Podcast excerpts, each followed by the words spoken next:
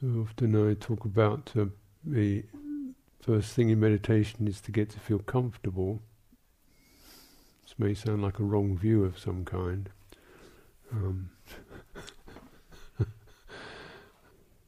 body is only comfortable to some extent in some places, some of the time. So you just find the way in which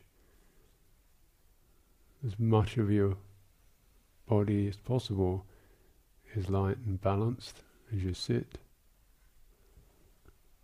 This is a skill, and it often takes um, quite a while for the body to adjust. kind of strength in the lower back and the balance, relaxing the shoulders. Uh, just to you know, be careful with it. Just be like you're carefully balancing something, but right down in the in the abdomen is the is the base, the center, and using the breathing to descend there.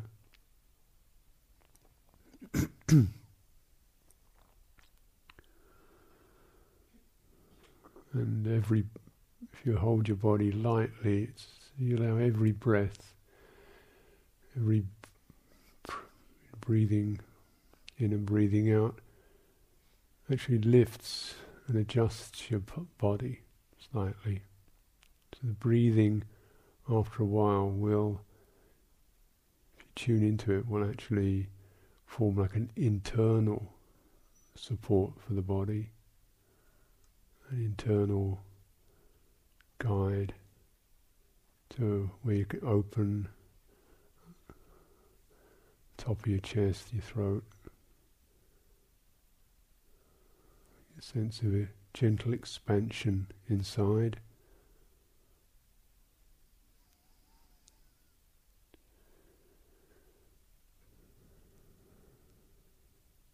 It's just this continual inner rhythm. This itself is the most comfortable thing that the body can do. That's why the Buddha recommends it as a pleasant abiding, something your body, the most comfortable place in your body really is this breathing process. Bones and things weigh something. Breathing doesn't weigh anything. And it's uh, it's given.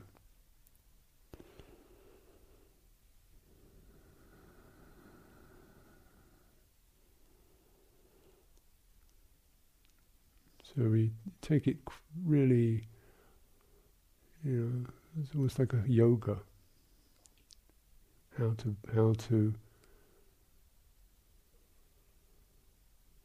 make the most of that, how to use that as a guide for how your body sits rather than externally, you know, looking at the shape or keep adjusting your muscles. Just try to relax as much as you can and let the breathing guide guide the, the body from within.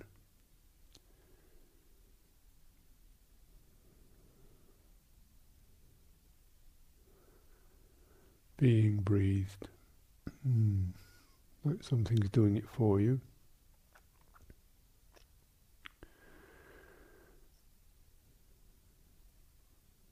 Mm. Receive it.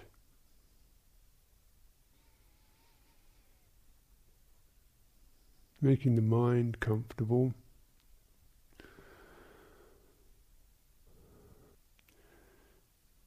So this is important. The uh, the mind is happy, your body is relaxed. If your mind tunes into that, it's happy. Your mind is happy and at ease. It readily settles. It doesn't settle if you um, fight with it, struggle with it, push it around, force it, ignore it. You know, it settles because it gets happy, feels easy, feels happy. And one of the st- standard practices is for this is practice of metta, kindness, goodwill, benevolence.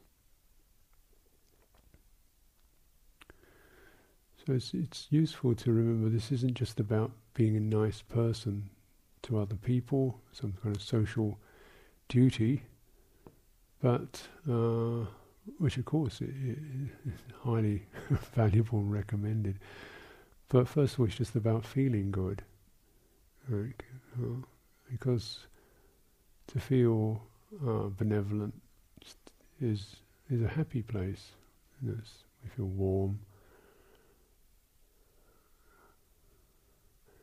And the first place to begin is is towards oneself, towards this body, towards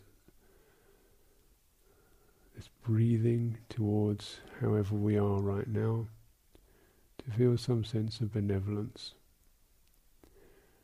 And perhaps to help with this, to, re- to recall or bring to mind times of receiving other people's good wishes, what it's like to be seen with an eye of kindness, what it's like to be viewed with a kind, an eye that doesn't want anything, judge, just warm, affectionate, trusting, what it's like to be seen in such a way.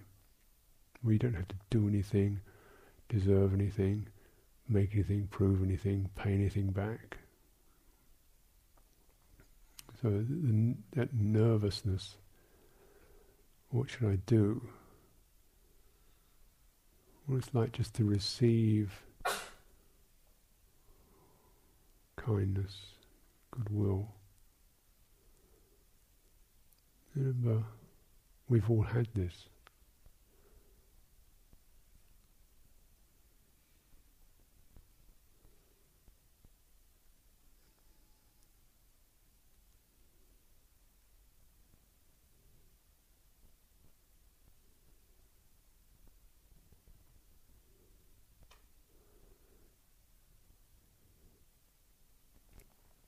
Imagine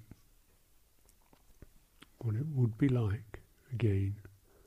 So you bring up the that, that sense, the kind of flush of that, the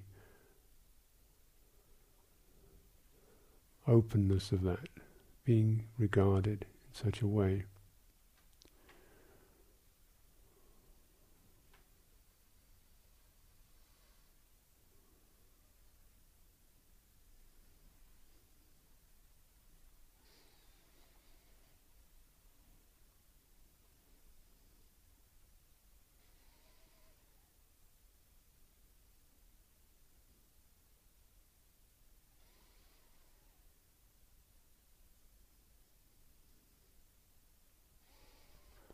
be simple act of assistance or service or generosity or thoughtfulness. It doesn't have to be, you know, vast, vastly effusive. Just the simple acts of support, thoughtfulness, kindness that go on around us, perhaps here every day. Mm. Gestures. You notice it. Mm.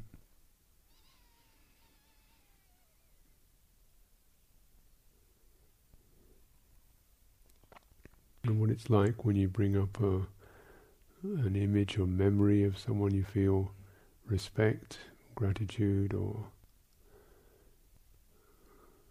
care for. And just to allow the, the impression or the image to rest in your mind and to see what is naturally naturally evoked. Mm.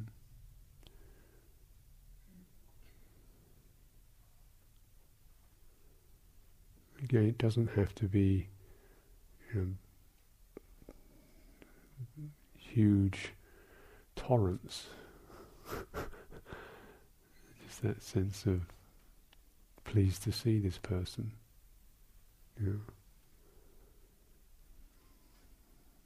Someone, someone doesn't feel fear or tension around. Mm. To be quite a gentle feeling.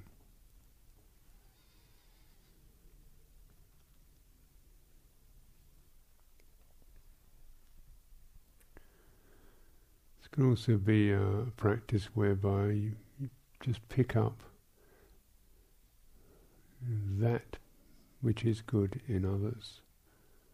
So when we people we know, there can be difficult places, places where we don't meet or feel contradiction or disagreement or whatever. And also there's somewhere where we can see the goodness. Mm. so you get these mixed qualities, which is probably the most normal. Mm. Some degree, and really reaching past places that are uncertain or unsteady, just respect for another human being who has to live out their karma and their confusions and their delusions and their compulsions, just like I do. Mm.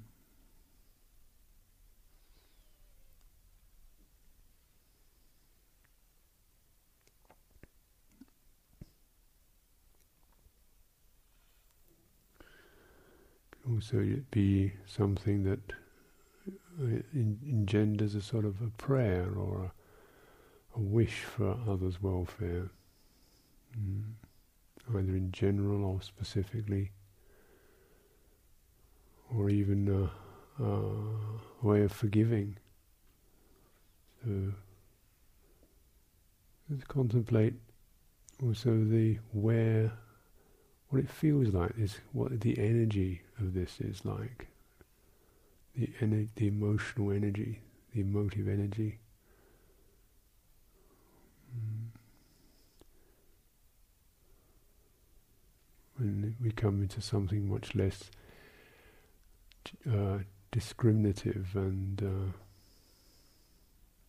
functional, into something that's just suffusive and spreading and um, well intentioned. Benevolence. What does it feel like? Mm.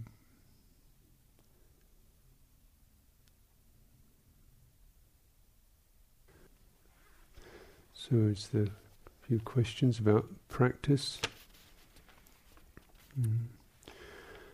So first of all, are the four Brahma Viharas the same as the Great Heart? Does the Great Heart, Bodhicitta, mean the same as Metta? Mm. Well, terminology. so Brahma Vihara. Vihara is a, a dwelling place. Brahma is a um, sublime, um, generally non non-sensual dwelling place. So it's kind of formless. And these Brahma Vihara is actually it's, it's, we use it quite a lot, but what was more commonly used was the word uh, appamana, which means the um, boundless or the sort of, you know, you so it's something, uh, the description of, of these four, and it has it in here actually.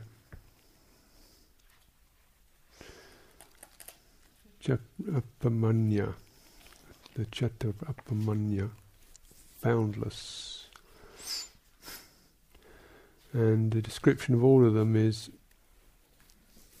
abundant. So metta, uh, metta sahagatena cetasa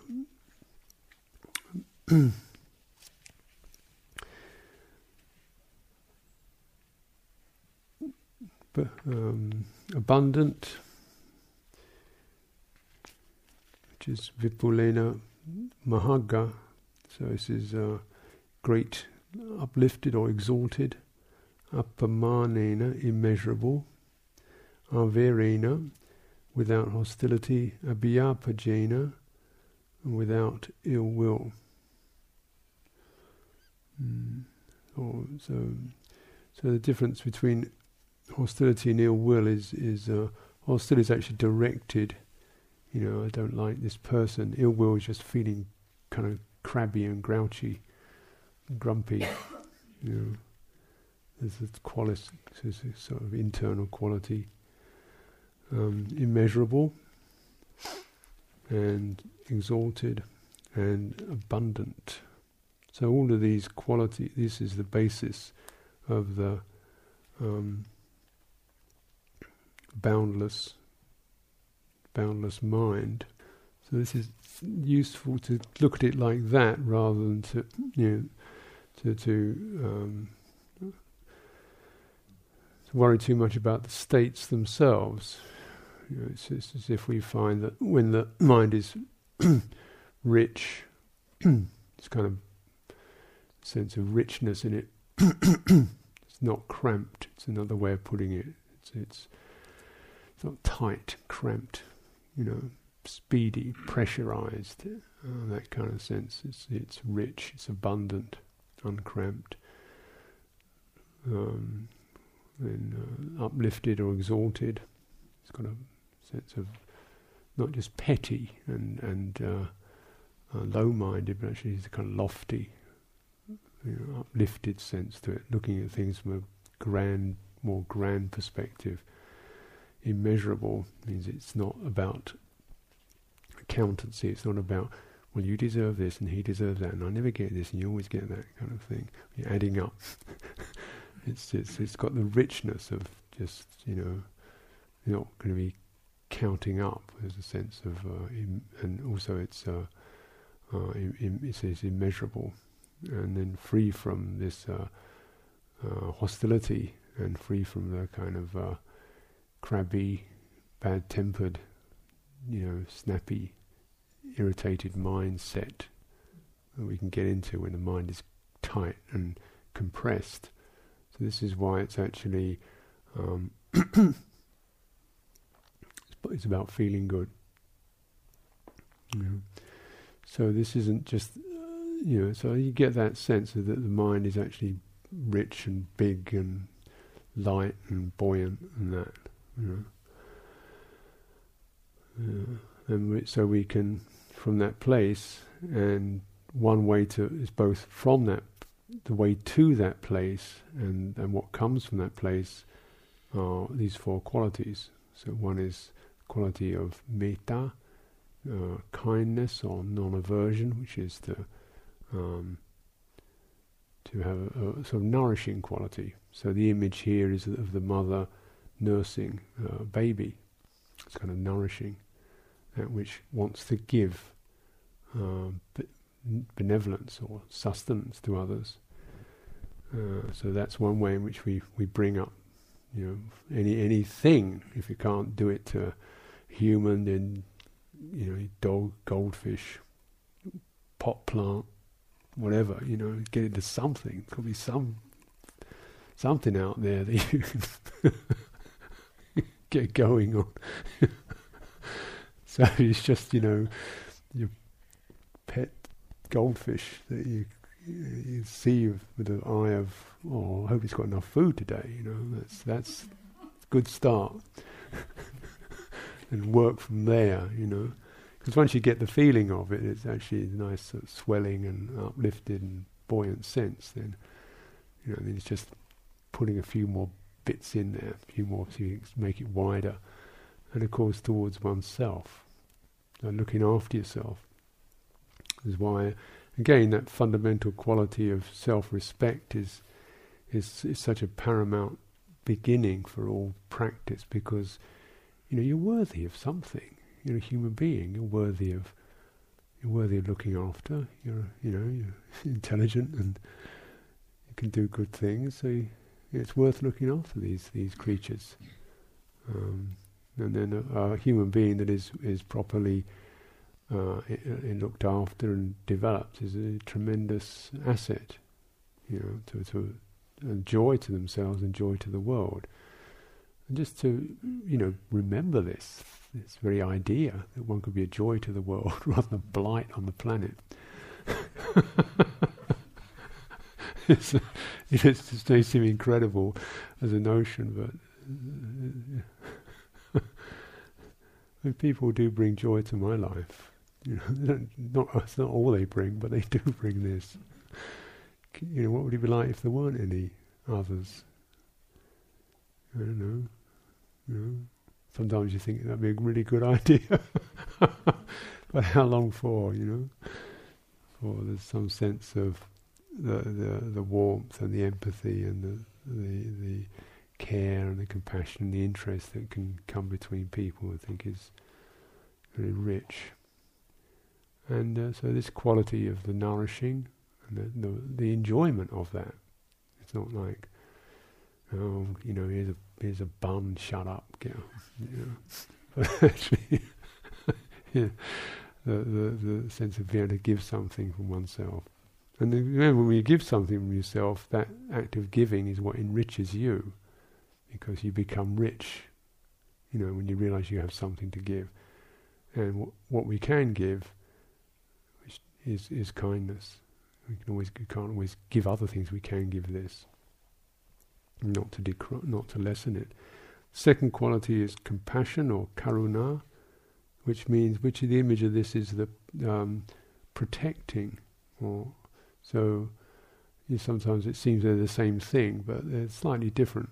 And the, the image of this is of the, of the mother standing over the cot of the little child. So just making sure everything's okay, protective, a sense let, let no harm come to this one.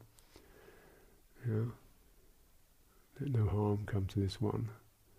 May their pain, if there is pain, may it, may it be relieved. Mm.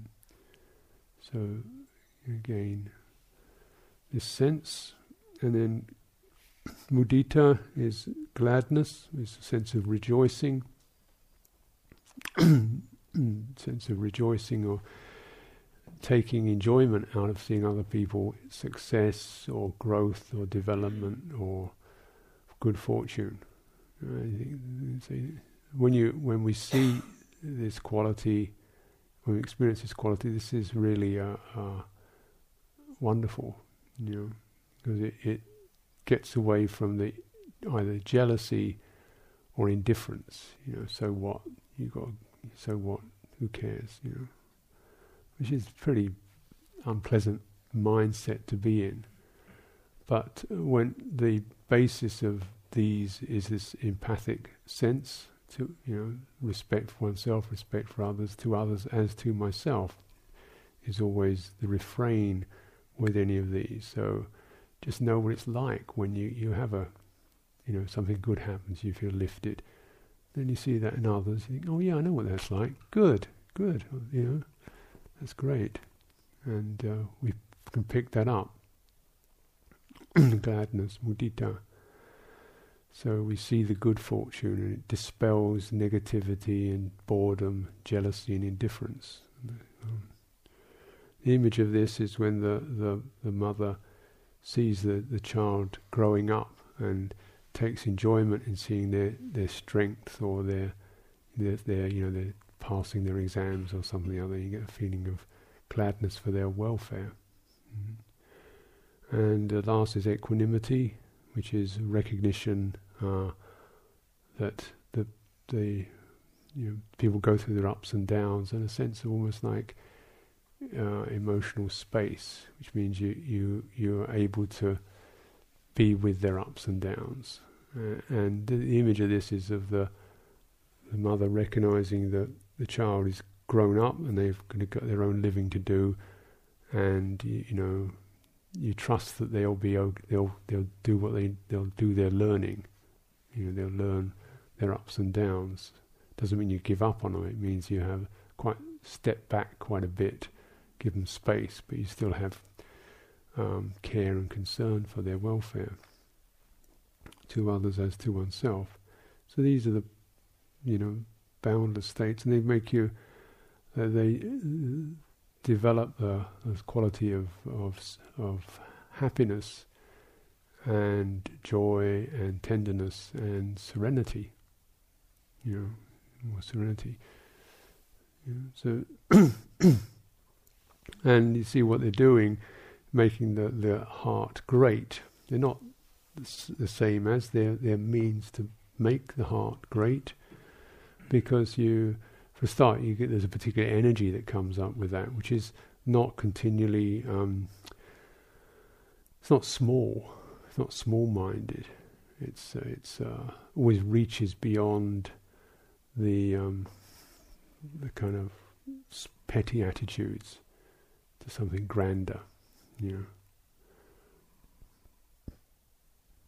And there's a kind of richness to that energy. When you develop it, you the the development of these occurs because you can recognize that uh, you know most everybody you can see the lovable and the perhaps not so lovable, and the places with not necessarily hatred, just indifference or so what. Um, and, and so the practice is to is to, to keep, and in yourself, of course, you can be very critical or just bored or fed up, you know, just with yourself, dog-eared feeling about yourself. So then you really ne- need to develop the the faculty that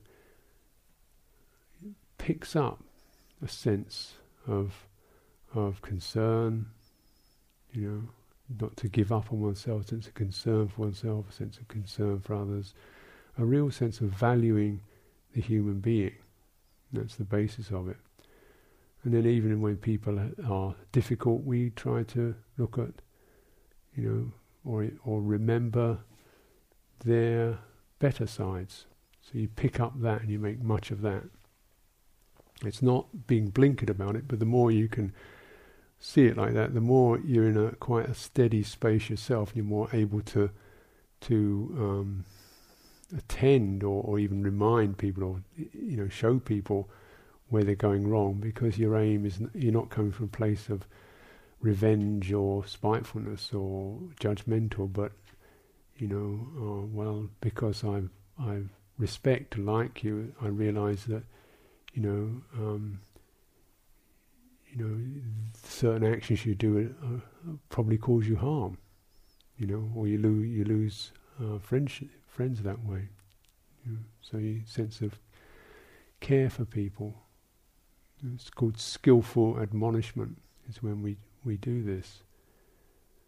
Saying because I see you as a person of integrity and value, then I I see that you wouldn't want to, to lessen yourself or degrade yourself. So, so I see there's things you're doing you're probably not conscious of. And that's a very kind and generous way of of of um, guiding each other. Know? Sometimes it takes a while to not get upset and fed up and try and straighten people out. So these are the four Brahmaviharas, and they are one of the two basic practices that the Buddha taught for what they call realizing the deathless. There's a sutta where the Buddha, uh, Ananda actually talks about the 11 doors to the deathless, not just one, 11 doors.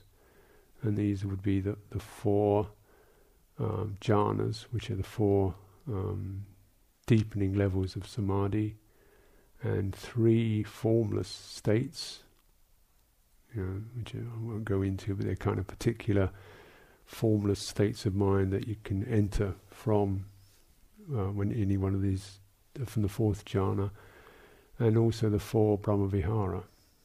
So these, so these are doors to the deathless. So if you cultivate the four Brahmavihara, they are a door to complete liberation. Know, so this is why they, they are. So the first practice you might say is, is about samadhi, which is generally body-based. You know, going into the the, the deep body sense. You know, So I've talked about that going to presence. The other practice is more about, we might say, the the heart sense, the the extending yourself out in this boundless state. Um, so both of them, in different ways, purify the mind of its its obviously its ill will, its negativity, its hunger, its craving, its wavering, its doubtfulness, its sluggishness, its its self consciousness, its kind of me me me demanding qualities, and its agitation, its fears. It cleans of these. So they act as a base for for the first kind of um, process of meditation, which is really healing, we might say, or feeling good. So you start to feel bright and happy and steady and serene and so forth. The mind is uncramped. And the second process, although it's not really a one-two, but you know they, they generally occur simultaneously, is you keep reviewing and, um, and letting go of the uh, identification. You know which means generally in these senses either you're getting something or getting something back or becoming something. So that's always with the, the sense of the um, the samatha or the steadying, calming, healing. That that takes you to a good place, but it doesn't take you out of identification because naturally there's a feeling, oh, I want to be this, I am this, I've got to this state, I've got it, or I am it or I want to be more of this more often, and so forth, which is natural enough. Now that that is a is a particular kind of activity of the mind, you know, to to to want to have, to want to extend. To, so and then you see actually that activity itself is is agitating. You know, it's like can we do something without without asking for a result? Can we do? Can it be that free? You know? So that the, real liberation, uh, in its final meaning of that, is liberation from that particular habit. Mm. Seeing that actually there isn't somebody there. These are just. This is just the, the mind or the heart. There isn't anybody in there doing it or becoming anything. That's purely a, a result of a particular activity. It's, the activity can cease because it becomes uh, a hindrance and agitation, and it's just the bright heart, free from clinging. So you know it's like that. So there can be the bright heart with an element of clinging to it, which is better than the, the stupid heart with an element of clinging to it. So if you're going to cling, at least make it worth clinging to. and then ideally, even if it isn't that bright, you know, it's kind of reasonably okay, then to to look at to review that sense of which uh, of identification, which occurs either I have this, I've got this, I am this, I want to be this, I will be this, I will extend it in time, or I will, you know, you know, make it a property of some kind. You know, that that instinct. Mm. So this is the the quality of great heart, and it's in the, the sutta. It said that when it's like this, then even you know um, minor um, act, or minor blemishes are dissolved in that; they don't really accrue. So, yeah, so sometimes it sounds very ethereal and very per- perfect, but you don't have to be perfect. Um, because the sense of the various, all of us have things in our lives that we could regret, or habits that you know, are a bit untidy or and so forth. Um, and you have all, so there's some of this stuff begins to dissolve, and some of it just stays there as like a personal thumbprint, you know. But with the great heart, you recognise this isn't a person; it's just a, it's just a, uh, an old piece of old karma, old habit, and there isn't really anybody who doesn't have this. this this called vasana traits. Even arahants have some kind of personal um, quality to them, you know. but it doesn't get in the way, obstruct the great heart. And the, the Buddha said it's rather like a, um, if you take a some salt and you put it in a glass of water, you drink it, then it tastes salty. But if you put a pinch of salt in, in a river like the river Ganges, it doesn't affect it because the river's so big that a little bit of salt doesn't matter. So that's the image he used for, you know, the, the, the minor minor karmic tendencies, the personality traits that one has, but doesn't you don't cling to them. They don't they don't dominate the mind.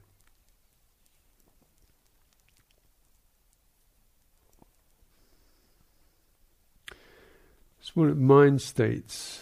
Um, mind states. There seems to be what I call the ego mind. Is it part of the chitta mind or is it different? Hmm. Mind states are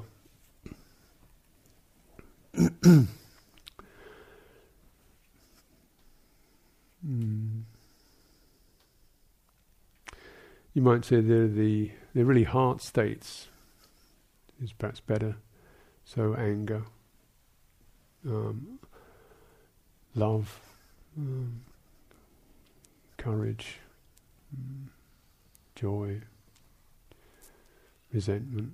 These are all heart states. So this is what's meant by m- mind states, and these are um, citta. They're not. It's not uh, thoughts, or it's really the emotional, emotive stuff, and it means means emotional in a, in a very wide sense. So um, starts, you know, the the the, the what we call uh, more gross things like you know anger and uh, love, you know, either gross, not the negative, but more more tangible, more obvious.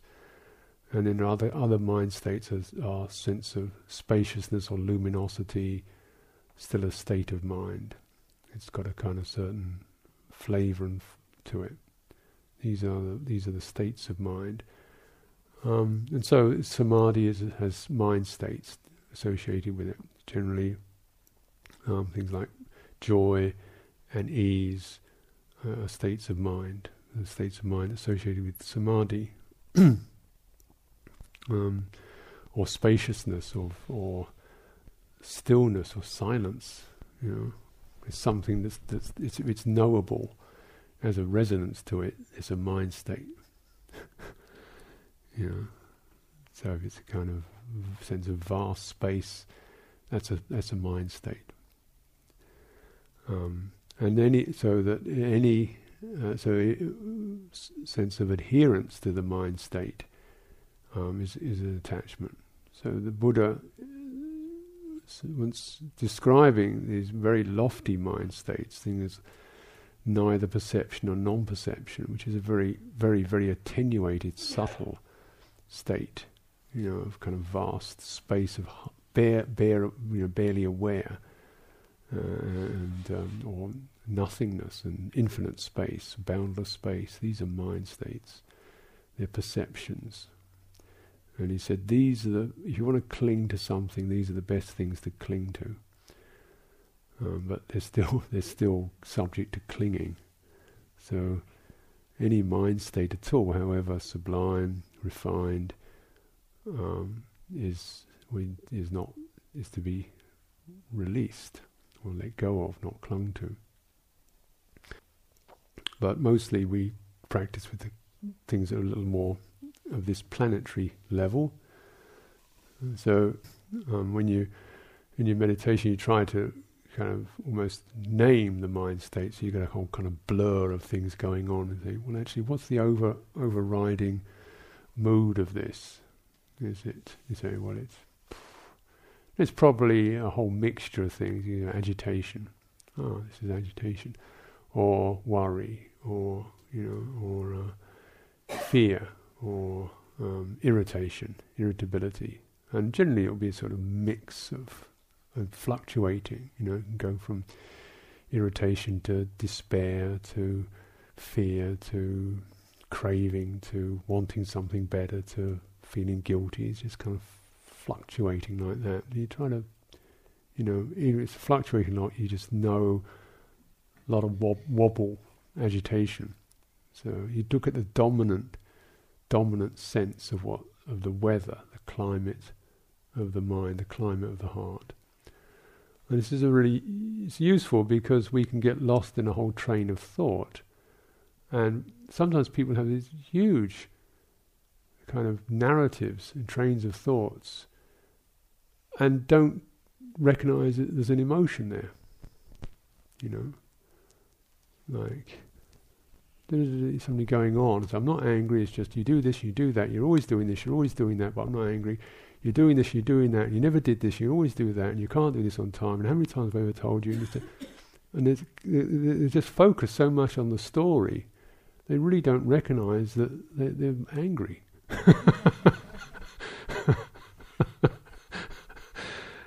you know, so, and it's very obvious when you're on the receiving end of it.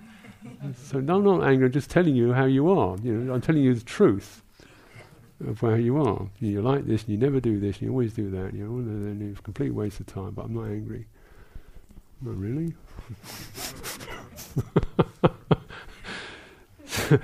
so you know, that's how we we can do this. You know, it goes into topics of describing other people, and you you know you you, you go, the mind goes out into this description of the world or of other people or of an event, you know, some event that happened. She came storming in, and then she sat down, and then she did this, and then she did that. You know, just telling you, just telling you the truth. There's no emotion in this at all, just a fact. you realise that you look at it, you, you it's always steeped in emotional uh, biases and tendencies and stuff like that, and uh, these things going on all the time, isn't it? Yeah. And uh, yeah. So it's it's surprising that that, uh, that we we get so lost in our projections and perceptions and thoughts. We don't even really realize the mind the mind state that's happening you know, because it's all out there. It's all you. you know, and that's very sad. That person, you know, has lost themselves so much, uh, and that really, obviously, in that state, you know, it's you you you you actually you've lost your own ground. It's better to say, really, at least you own to yourself, I'm I'm angry, I'm upset, I'm really dislike this person. My mind feels at least you're coming back to something that you can practice with. There's no way you can practice with setting everybody else straight. it's a, you know, how you going to do that? So we come back. So I'm angry. There's no big deal. Everybody's angry. You know, sooner or later, and, and then, but it's a very unpleasant feeling to own it. It's a very unpleasant kind of sour, bitter, restless, heat. So naturally, we want to dump it on somebody else. you know, actually, kind of owning it. Um, and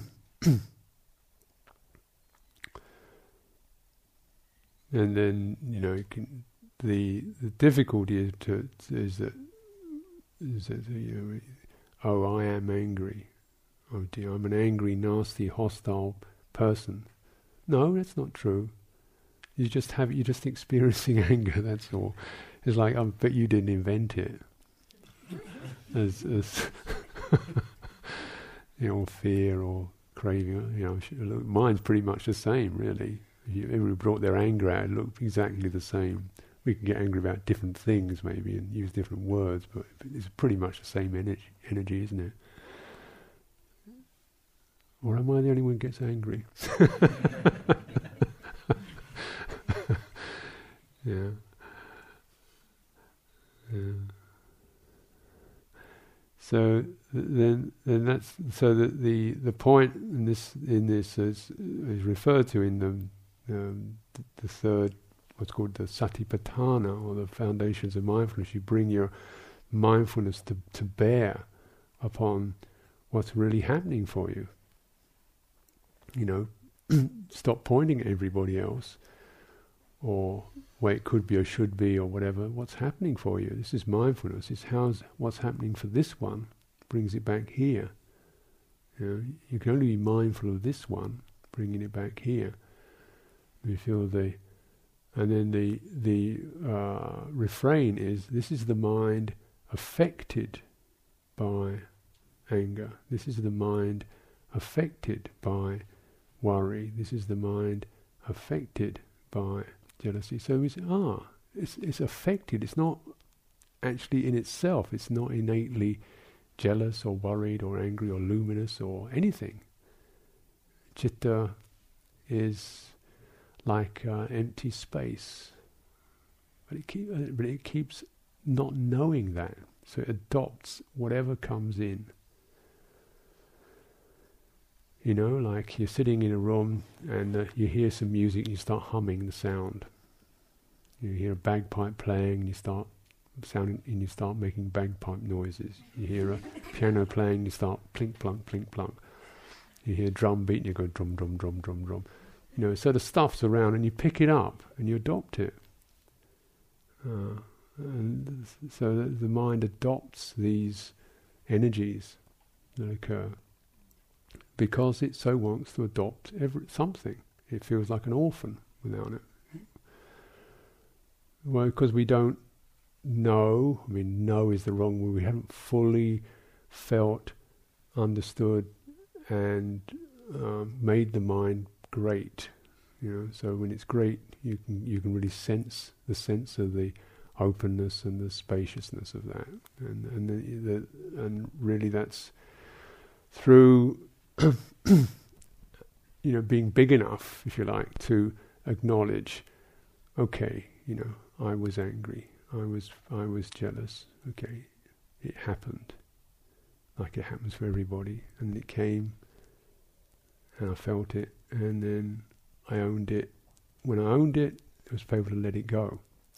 If it's still happen, if it's still something we're putting out there on other people, you haven't owned it yet. You can't let it go because you haven't actually got it in your hand. You know, so you have to own it before you can let it go. The owning bit, owning it isn't particularly pleasant, but there is a certain when you really understand, like um, you know, when you're really strong and clear about the value of ethical, it really feels good. There's something good, you know, there's a pleasant tone that comes from actually honestly owning up you know, I did, you know, I did feel, you know, even if it wasn't fair or right or proper, I felt hostility. There's some sense of, you know, honesty arises, clarity arises, hiri-ottappa, conscience and concern arises. So if we do own the mind state, acknowledge it's happened here, along with that, which comes these rather blessed qualities of self respect. I am big enough to acknowledge my faults. And then with that, there's a sense of suddenly you become a little bit, you know, bigger again. Know, in a good way, because you, you accept your limitations, your faults, you acknowledge them. And that makes that makes that's for that's part of great heart, isn't it? Yeah you know, saying I never get it wrong at all, I'm perfect. You know, I am great heart. Some identity is just conceit and uh, arrogance and ignorance. But you know, but the ability to to acknowledge, okay, and then once we can do that, then the qualities of self-respect and dignity arise, and we say, I can let this go. You know, now it's I can see where I got tight and contracted. Great, and the Buddha always said, we see it as a great gain It is great gain when you're able to acknowledge a transgression. This is called progress. And that's those are the words he said. We call this progress in this this Dhamma discipline when you're able to see a mistake you make. And I don't think Buddha wasn't being nice, you know.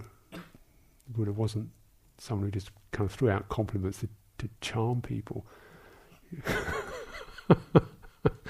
but he actually meant it, that it is a gain. It is a great gain because something in you recognizes that happened and came and it went, and then you've got some way of, of understanding, looking, where did that come from? How did I do that? What caught? When did it, when did I get caught? You know, and you can look into that, and then you've got a chance of, ah, that was the mistake. Where it went wrong. That's a mistake. I took that, or I picked up that, or I interpreted that, I attached to that, and then if you see it, you can drop it. So, but then you know, the fundamental reflection is is the mind, the chitta is not any of these qualities. Um, these are things that, that come to it. These are the tunes that we pick up, that it picks up, but it isn't any of these. Until it's sometimes um, said the liberated mind is like referred to like a broken gong. It doesn't sound very nice, does it? But in other words, it doesn't pick up any tunes. You know, it does, doesn't kind of you know, red doesn't do that. So it's sort of still and serene. It doesn't pick up things. Hmm.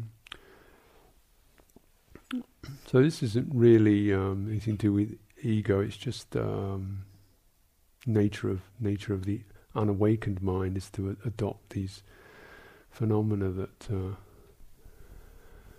come from habits, you know, see that my love of, of and commitment to truth is not that strong. Particularly when I'm out of a supportive context, I understand this has to ripen its own time. I would appreciate it if you could share your reflections on what fuels your faith and commitment to understanding. So, for example, you're motivated to bear with the mind states that arise from the threat of tigers. Mm. Well, yeah, this is the f- mm, fuels my faith and commitment to understanding is, is a very nice thing to say about me. I think I just tired tired of the lies, tired of lying. it's more, more the point just you know you worn out falsehood and pretense and bluffing and and running away from things. just you know, just fed up with that because it just it's just you never you never gonna you can't you know you, you never get to the end of it that way. Yeah, you never get to the end of it by running. Mm. and uh, diverting and manipulating and trying to not see and stuff like that. You know, it just keeps coming back and back. Um, I think what we all, all need encouragement with is when when delusions and confusions do um, take over, obsess the mind, and they're always possible to you know come in on us. We we get you know the fundamental delusion is is taking anything as solid, substantial, lasting, and self. so when we have a feeling or an opinion about another person, be careful. When you have an opinion about yourself, be careful. When you have, a, you know, that it doesn't because if you if you think that's absolutely true, solid, substantial, permanent, then delusion is affecting your mind. It could, you know, if it's if, it, if it's good, think this person is wonderful, perfect, so forth. Delusion is affecting your mind. and most often it's not. There's some kind of rather negative perceptions. So, when we, you know, it's it's, uh, any kind of solid or substantial selfhood. Mm. There are patterns. There are patterns of behavior. There's programs. There's karma. There's things of this nature, and just how when we we get stuck in delusions, just how shut down we start to get more and more shut down, less and less spacious, less and less free, less and less joyful. So these these delusions become like hard lumps in us, carrying around these perceptions of ourselves and others. Is like becomes worry places, or or aversion places, or mistrust places, or grief, depression places. And it's just like, you know, it's hard, it's heavy, it's burdensome, and you know the point to recognize is it's it's it's we don't have to do that. We don't have to be that.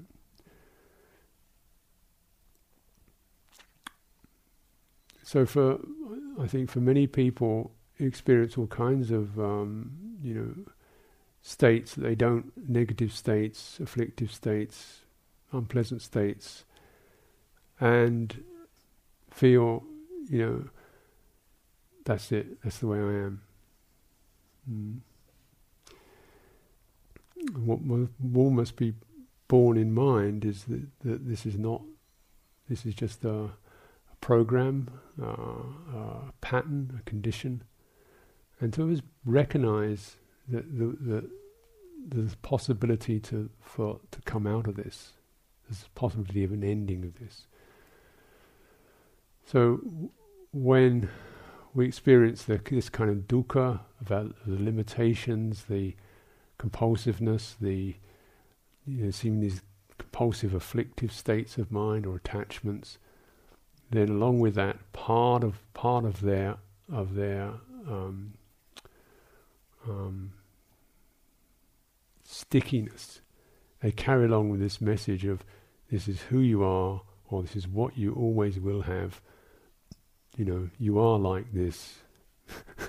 you always will be like this, you know. And, and so just forget it, you know. so we, you know, keep keep looking the other way or give up. And that very you know, that quality of giving up is very you can feel something in your slump. So that that sense of resignation around life or getting by, you know.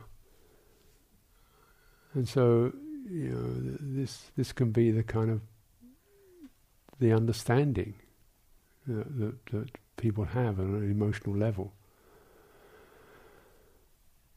So we don't feel there's an alternative, then something that doesn't really acknowledge this, doesn't really witness it. Because if it if it's there and you're stuck with it, the best thing is just to look the other way, or to give up, or to say, well, it doesn't matter, you know. So that kind of shrugging and and you know goes on. Uh, you know, I'm always confused. And feel what it feels like, you know, that that, that gesture. So we Four Noble Truths is a recognition that the dukkha is to be understood, can be understood. The origin of it know, can be uh, abandoned, and the freedom from it is to be realized, can be realized, is to be realized. You know, so it's like that. And the path is to be cultivated, can be cultivated. There's something we can do. We're not just powerless. We can be, you say, masters of our destiny is rather grandiose, but we can at least be, you know, masters of our own house.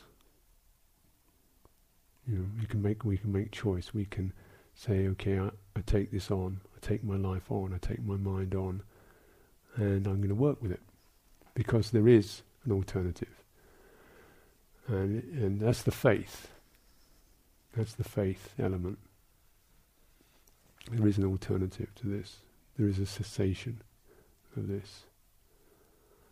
Because it's like whatever it is, you know, you can bet somebody else has been there too. whatever it is, you know, if it's violent temper, anxiety, depression, you didn't, you're not the uh, inventor of this one. you know, this is, everybody, other people get this too, um, other people have been through this too, and some who cultivate get past this. Not because, just because they practiced with it. Not because they had, you know, anything else other than they just directly practice with it. So that faith, there's the faith in that there is a way past this. It doesn't necessarily mean today, but there is a way, a po- possibility for cultivation with this. And it will be a learning. And, um, you know, the Buddha did say that if you, this dukkha, um, even though it, he said, if you know, to understand this, to just really take in the meaning of this, is is such so powerful. Just to, to actually hold that meaning is so powerful. He said, it's like if somebody's going to say, I'll do a deal with you, you know, and in this deal will be that somebody can stab you with spears a hundred times in the morning 100 times in the afternoon, 100 times in the evening. Do this every day for 100 years, you know, and that would be one, in, and because of that, you'll get the meaning of these Four Noble Truths. If somebody offers you that deal, shaken by the hand, because it's worth it. and he said, not only that, but I tell you, this this practice of this is accompanied by happiness and joy. You know, those are very powerful images. You know, but it's like you know the mind.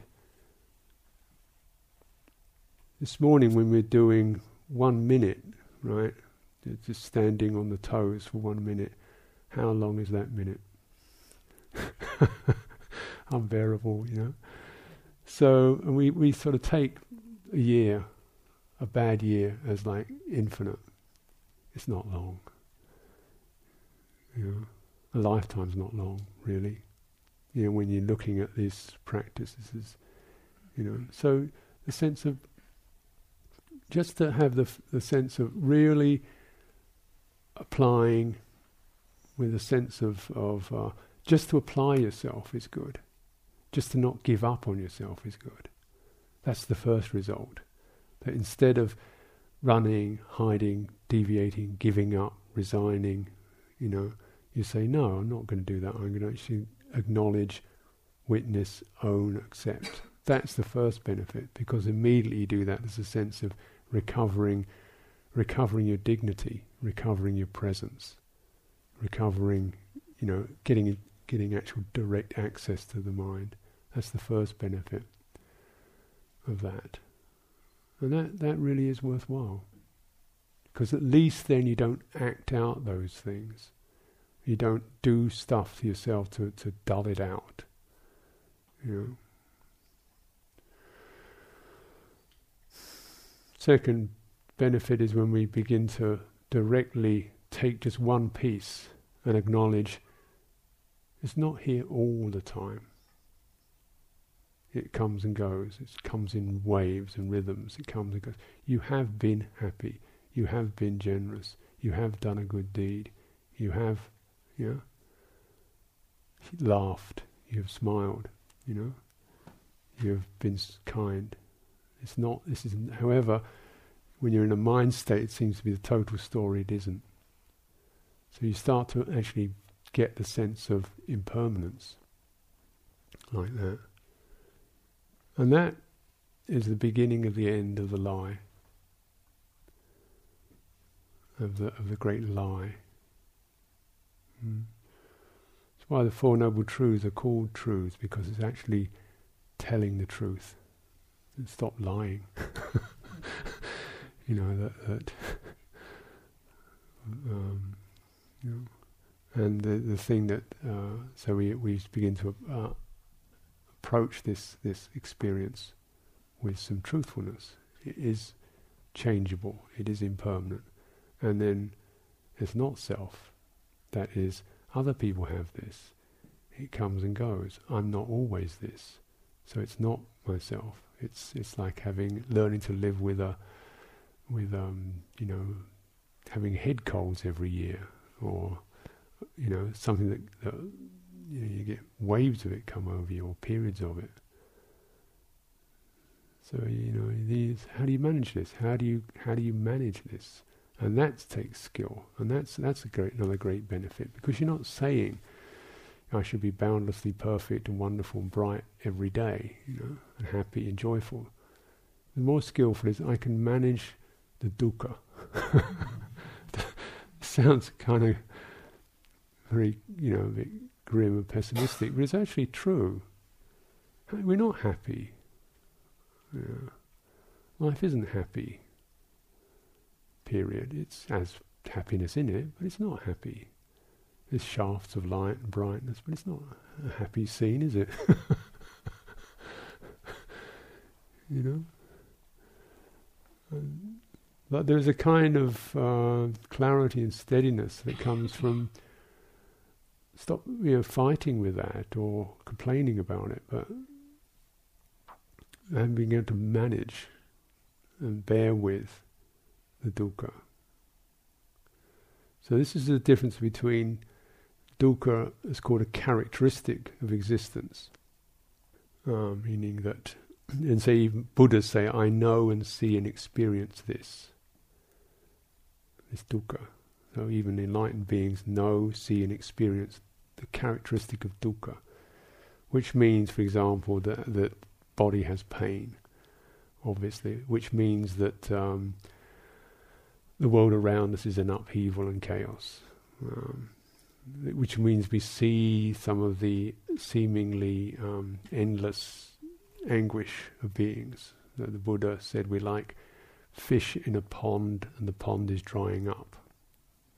You know, like the helplessness. So see and, and understand and feel this. This is the characteristic. But the difference between the dukkha as a characteristic and dukkha as a noble truth is that this can be seen and witnessed and known, and also there is there's no internalizing of that. That is, we're not kind of oppressed with it. We're not crushed by it. We're not, you know, bowed down by it. So that the mind, you know, can be freed from this, taking it in. Mm. That is possible as it's sometimes said, you know, the, the most people experience two darts, two arrows of feeling. One is the physical arrow, you know, you get a sharp pain, and there's the mental arrow, which is the sadness or grief or whatever. The enlightened beings only get one arrow, which is the you know the that they don't get the internal turmoil of that. So instead, they see the world through the eye of compassion, and, uh, and, so, and so on. That is possible. So once you really see realistically what is possible, you know, so then it becomes reachable. You know. To imagine, you know, that you before you can be okay your body's going to be fine, your life's going to be trouble free, everything around you is going to be nice and honest and sweet and kind. You know, going to be a long, long time. well, that that's ever if it ever comes around, it's too high. You say I can I can meet the what's called the sabhava dukkha, the uh, unsatisfactoriness of existence and uh, with with a mind that's not shaking with it. that is possible. So when we really see the possibility, and uh, the Buddha said, this is all you need actually. Mm.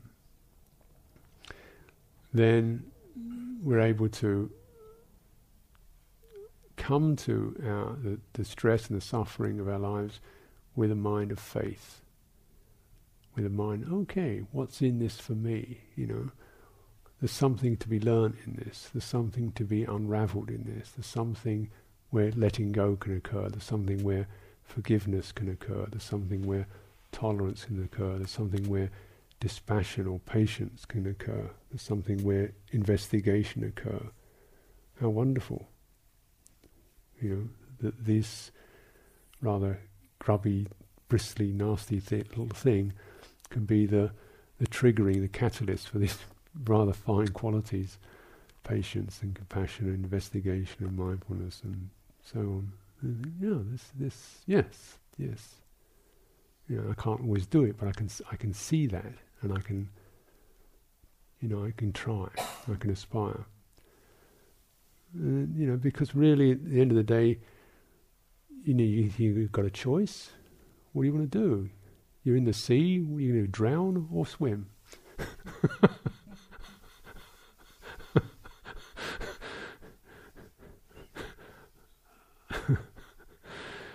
which you actually acknowledge you're in the sea. Then you you go just go down or you can swim. So that's uh, a kind of way I'd reflect on that. Commitment, faith, is something that isn't just a necessity.